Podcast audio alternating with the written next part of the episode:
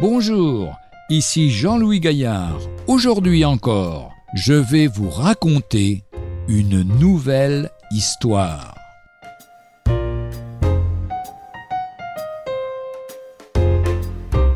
Le goût de l'excellence.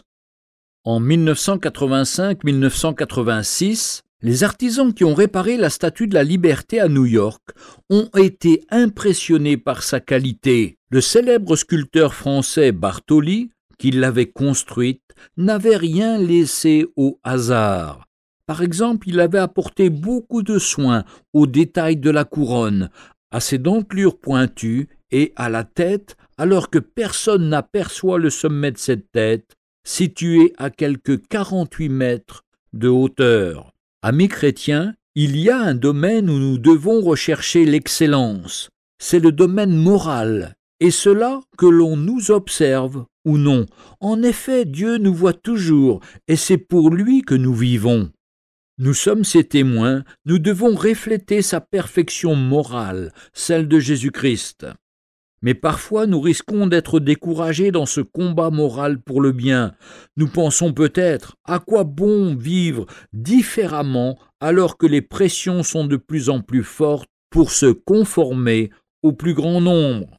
Pourquoi lutter pour se garder pur du mal et du mensonge alors que tant s'y laisse gagner? Pourquoi prendre une position courageuse si cela nous conduit à l'incompréhension? Alors, pensons à d'autres chrétiens qui ont une vie combien plus difficile, confrontés à l'injustice ou à la persécution.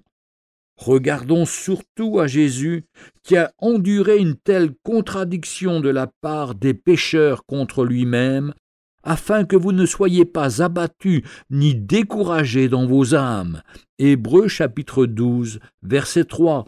Il est notre modèle, celui qui nous guide et nous fortifie dans le chemin de la foi. Écoutons et pratiquons ce que nous dit Philippiens chapitre 4, verset 8 et 9.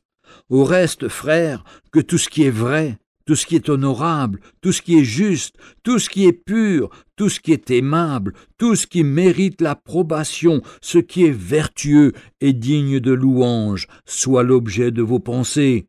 Ce que vous avez appris, reçu et entendu de moi, et que vous avez vu en moi, pratiquez-le, et le Dieu de paix sera avec vous.